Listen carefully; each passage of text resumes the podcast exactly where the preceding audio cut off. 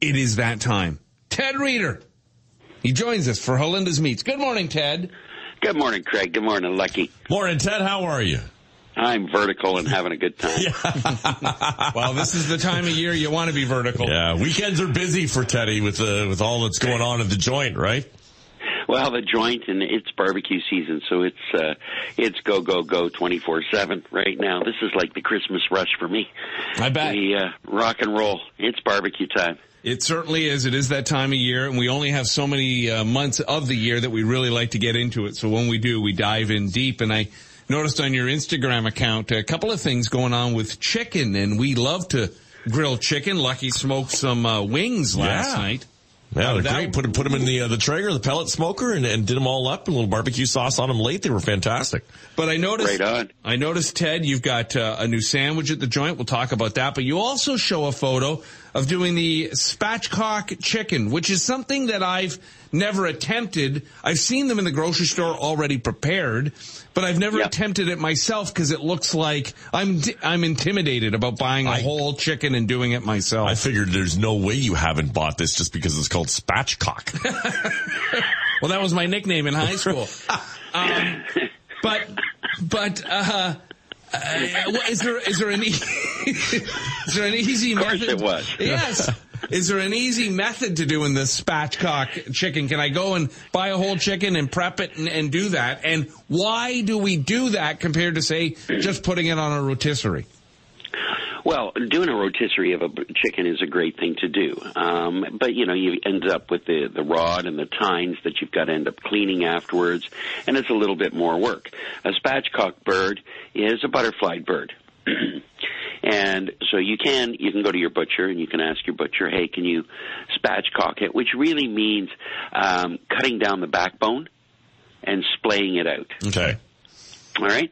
So you need a good pair of kitchen shears. And we actually just uh, shot last week. We shot a YouTube video on how to do a spatchcock. So that's Okay. coming up soon on my channel. Oh, good. Okay. Um, Ted Reader, Godfather of the Grill, and so you'll you can see that there. But the easiest, you get a pair of uh, kitchen shears.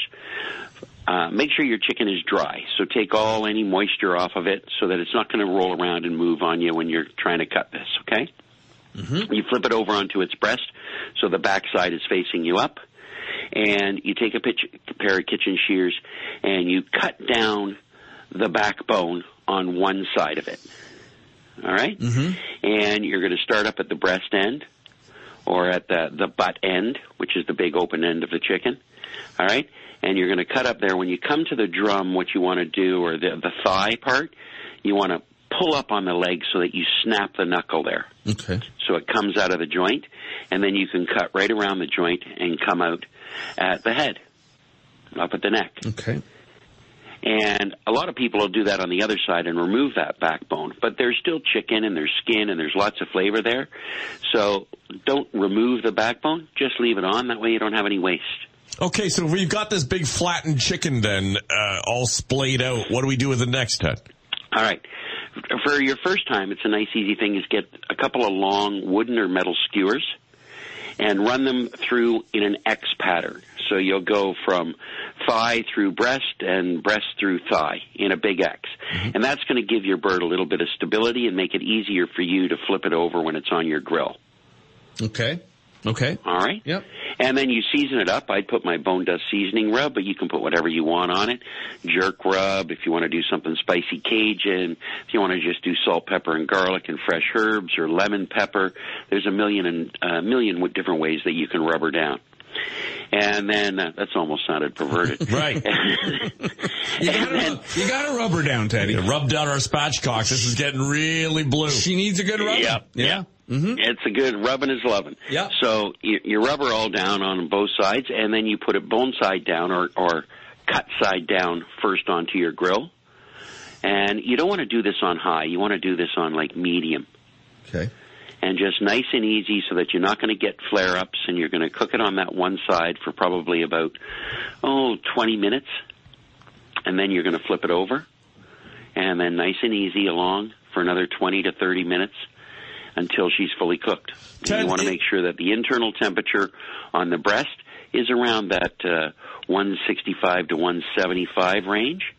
It'll still be nice and moist and juicy, but you want to make sure that you're cooking those thighs and the legs, the drums, all the way up to that 185 internal because that way you're going to get rid of any of the pinkness on the bone. You're going to cook it right through to the bone and it's going to be tender and fall off the bone. Ted, can I go back to a basic question here? You, you kind of mentioned it and then, and I, No. this happens to me with, uh, with chicken breasts or chicken thighs and basically almost anything I'm cooking is uh, how do you know which side to put it down, but down first and which, and when to flip?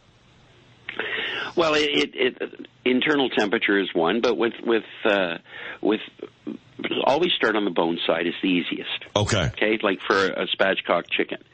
Um, so that that'll help that because that way your presentation side, the skin side, you're going to cook, and with the lid closed on your grill or in your pellet smoker, for example, you're going to get a nice color on the top of that skin Ah, gotcha. and you'll crisp that up. And then you flip it over when it's two thirds done. So using a pair of tongs, you lift that chicken up and you look underneath it and you say, okay, it's not burning, that's okay, put it back down.